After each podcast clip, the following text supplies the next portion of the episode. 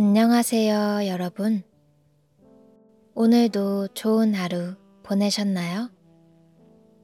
여러분은 집에 욕조가 있나요? 그 욕조를 어떻게 쓰나요? 저도 집에 욕조가 있어요. 욕조에서 목욕하면 기분이 정말 좋아요. 하지만 욕조를 청소하는 것이 너무 힘들어요. 여러분은 목욕을 좋아하세요? 그러면 이 이야기를 들어보세요. 오늘은 한국의 목욕과 스파 문화에 관해서 이야기해 볼게요. 한국에는 목욕탕이 많아요.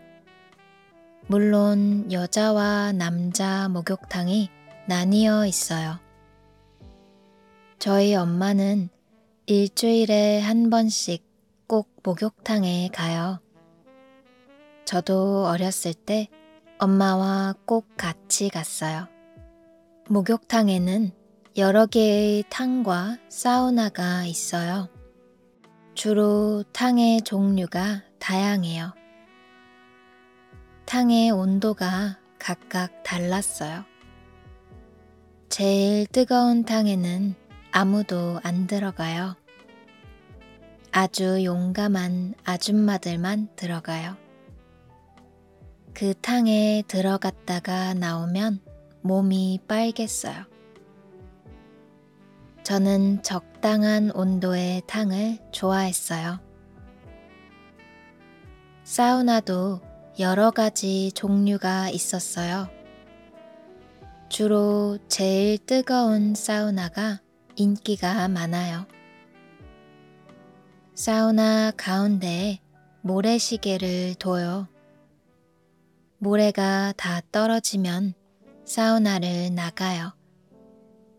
그러면 잠시 몸을 식히고 다시 사우나에 들어가요. 뜨거운 사우나에 오래 있으면 어지러울 수 있어요. 저도 몇 번 어지러웠던 적이 있어요. 다른 사우나는 편안한 온도에 맞춰져 있어요. 그 사우나 안에서 잠을 잘 수 있어요. 그 사우나의 바닥은 따뜻한 돌이에요. 그래서 매트를 깔고 누우면 잠이 아주 잘 와요. 엄마는 항상 뜨거운 사우나에 있었어요.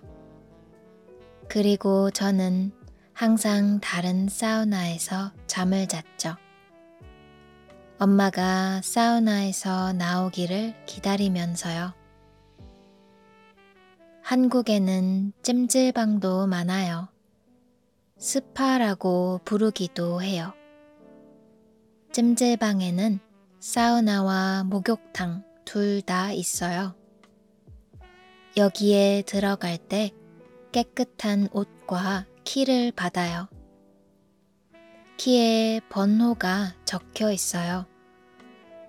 같은 번호가 적혀 있는 신발장에 신발을 넣어요. 또 같은 번호가 적혀 있는 옷장에 옷을 넣어요. 그리고 목욕탕에서 샤워해요. 그 다음에 아까 받은 옷을 입어요. 그러면 다음 공간으로 갈 수 있어요. 이 공간은 모두가 쓸 수 있어요. 남자, 여자, 아이, 그리고 노인까지 모두요. 모두 옷을 입고 있어서 괜찮아요. 이 공간은 아주 넓고 쾌적해요. 이곳에는 식당도 있고, 사우나도 있고, 침실도 있어요.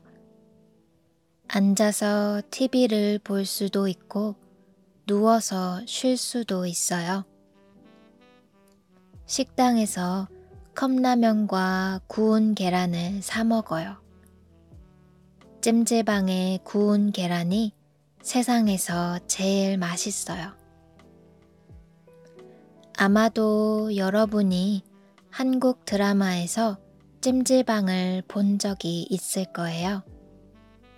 사람들이 항상 계란을 사 먹었을 거예요. 또 식혜라는 한국 음료수도 마셔요. 달콤하고 시원해서 아주 맛있어요. 지금까지 한국의 사우나와 스파에 관해서 이야기해 보았어요. 혹시 찜질방이 가고 싶어졌어요? 물론 목욕탕이 조금 불편할 수도 있어요. 하지만 한국의 목욕탕은 깨끗해요. 그리고 사우나에 다녀오면 기분이 아주 좋아요. 그래서 저는 추천하고 싶어요. 저도 이 글을 쓰면서 옛날 생각이 났어요. 친구들과 같이 가면 항상 재밌었어요. 한국에 돌아가면 다시 가야겠어요. 오늘은 여기까지 할게요. 들어주셔서 감사합니다. 다음에 만나요. You can find the script for this video and a link to my YouTube channel in the description of this podcast. Thank you again for listening.